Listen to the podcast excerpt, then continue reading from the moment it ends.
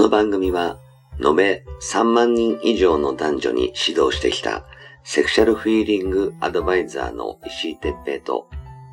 元スカウトで女の子をナンパし尽くしてきたヒロによるモテるためのトークバラエティ番組です。恋愛、セックスなど男女のコミュニケーションに関することや、人たらし術、モテる男や女になるための考え方や行動の仕方、モチベーションの上げ方など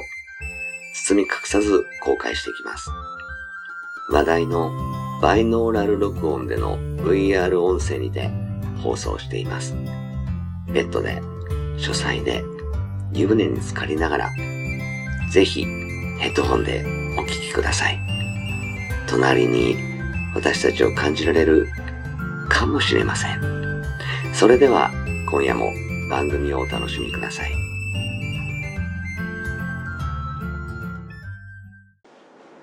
はい、始めました。石井哲平とヒロ、石井哲平です。はい、ヒロです。はい、じゃあ今日もよろしくお願いします。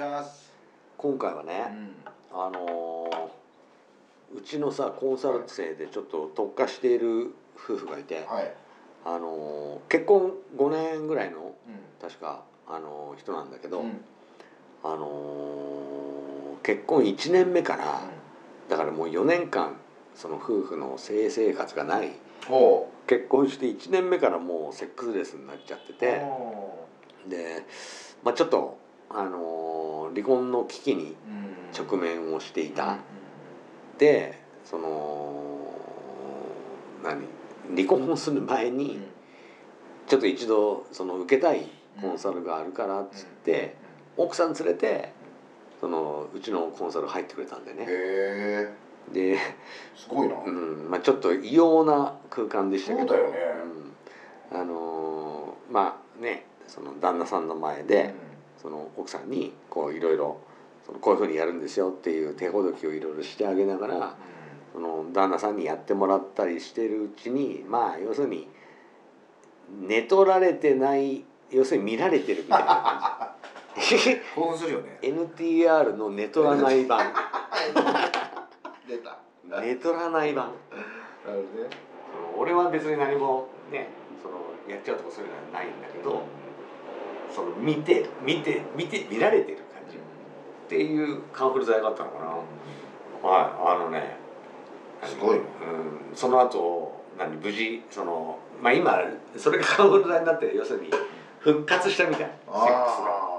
素晴らしい。なんか楽しくなってるみたいね。クラッカーがね。そう。クラッカーでよくわかんないけど。パンパン。そうだね、おめでとうってなって。だからまあまあでもね、夫婦ってぶっちゃけ俺もほら2回ね罰やらかしてるから、まあ結婚できるのも早いけど、離婚できるのも早いから大変だけどね。だからやっぱりそれであぐらかいちゃダメ。必要であればその夫婦にも話したんだけど、夫婦交換、こうスワッピングとかね、いうのもその場所でどっかでやっちゃうと、もうね不純異性行為じゃねえなんだっけ、わいせつ物陳列罪になっちゃうと思うので、まあほら今夫婦の交換する掲示板とかもあるからさ。ありますよね。スワッピングのなんつうのかな、そういう雑誌社がやってる、掲示板みたいなのがあるんだよ。そこで普通に公開募集みたいな感じ、で相手を選んでやり取りすれば比較的安心して楽しめると思うんだよね。そうやってこう2人で解決していけばいいのよ。別れるのはいつでもできるからさ。確かにね。だけど一回別れてしまってから後悔するんだったら、もう後悔はもうないっていうぐらいいろいろ試してほしいんだよね。確かにそうだね。そこの夫婦に関しては、ただ単にそういうムードにならなかっただけなのよね、多分。じゃあやっぱあれですか、石井さんのその講義を見て、やっぱその奥さんがものすごく興奮したんだろうし、そう、ね、奥さんが興奮してるのを見て可愛いと思ったみたい。で要するに惚れ直したんだね、旦那が。なるほどね。ね、いや俺もねやばい勃起しちゃったとか、うん、一度も、うん、お立ちしたんです入れてもいいとか嘘嘘とか言いながらこういじってだから、うん、再発見したんじゃないかな、その自分のかみさんの色っぽさとか、うん、いい女だっていうのを再認識して誰も渡したくないと思ったんじゃないかな。それでいいんだよ。そうだよね。スワッピングとかみんなそうだから。そうだよね。うんうん、人のチンチンであんなあえでる奥さん見て、うん、くそこの野郎って思いながら相手の奥さんをガンガンつくない。そうですね。で後でなんだよお前あの時なんか行くって言ってたじゃんかみたいな、行くって言わなきゃかわいそうだから行ってただけみたいなそういう駆け引きがあって、いやでもあなたが一番いいになるんだって、うん、なんかわかるな。それでいいのよ。でよしまあ俺が一番になるのもいいよ。言ってまた3ヶ月後にもう一回言っとくみたいな感じ俺でもねそれ頼まれたことあるよマジ、うん、NTR 実際にその実は今あれ焼きもち俺焼きたいから行ってみて、そう彼女にちょっと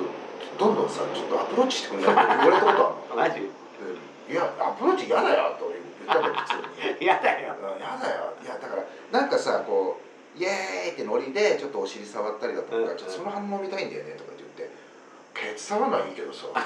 それされたいでしょ。そうそうアプローチは嫌だよって言ってさ言ってその、まあ、ちょっとなんとなくこう触ったことでその触られたことは彼女は知ってるじゃないですか、ね、で触ったのも黙認してるからそれを後で火がつくんだよ。お前触られる？そうそうそうそうそうでさっきさヒロに触られてたじゃん。え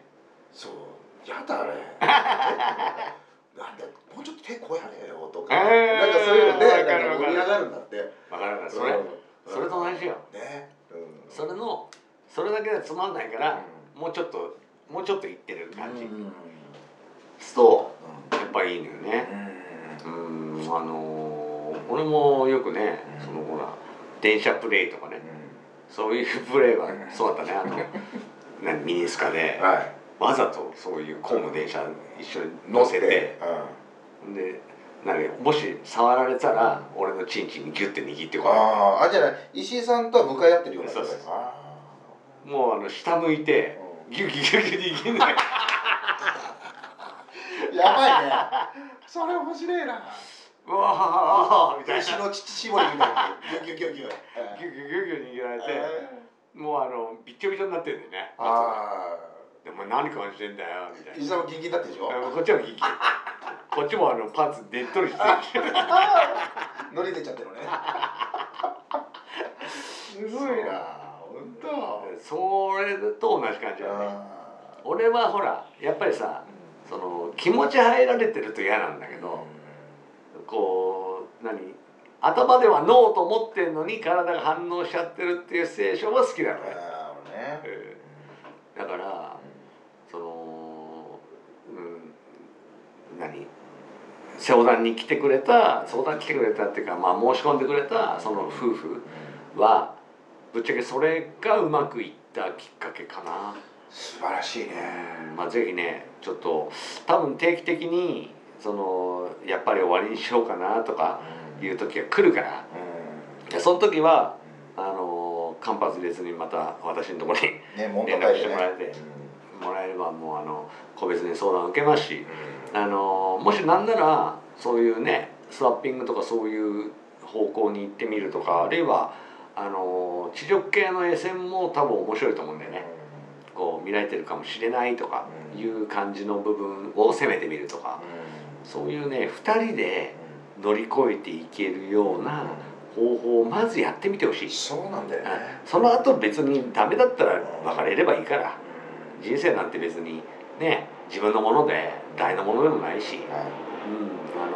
そんな無理していやいや一緒にいる必要はないから。そうですね、うん、だけどまずはちょっと2人で乗り越えられる方法を模索してほしいんだよね。まずは、うん、俺もそれをすれば罰にじゃなくてよかったのになって思うんですよ。あまあとはいえ後悔はしてないんだけどねそう今ある幸せはその2人のね元嫁たちのおかげでもあると思ってるから、そうだからねぜひね、まあそのセックスっていうのは一つの形で終わらないからいろんな形があっていい、いろんな笑いがあったりいろんな、ね、会話のネタがあるのと同じでいろんなセックスがあっていいと思うから、だからそれを誰か他人に迷惑かけずに2人だけで楽しめる、2人だけでってか2人で楽しめる方法だったら何でもいいと思うんだよね。そうですよね、だからぜひまずねそれを夫婦だったらやってみて、でそれでもダメだったらまあね、どうするのかを決める決断が必要になるかなとは思うんですけど、にしてほしいなと思うね、はい、ぜひ夫婦のねそのコンサルっていうのも私やってますので、はいはいはい、前ね NTR 私は好きじゃないんですけど、はい、そういうのをやってほしいとかいうのであればそれもそれではいお受けできるかもしれませんのでまずはとにかくね相談していただければなというふうに思います。はいはい、ということで何の話をしたのかよく分からないですけどはいそういうねちょっとカップルがこう夫婦がいたということでね、はい、ちょっとネタにさせていただきました。はいまた何かね話してほしいこととかこういうのを知りたいんだけどとかいうのがありましたらブログの方とかメールの方とかでご連絡いただきたいと思います。はい、はい、どうもありがとうございました。ありがとうございました。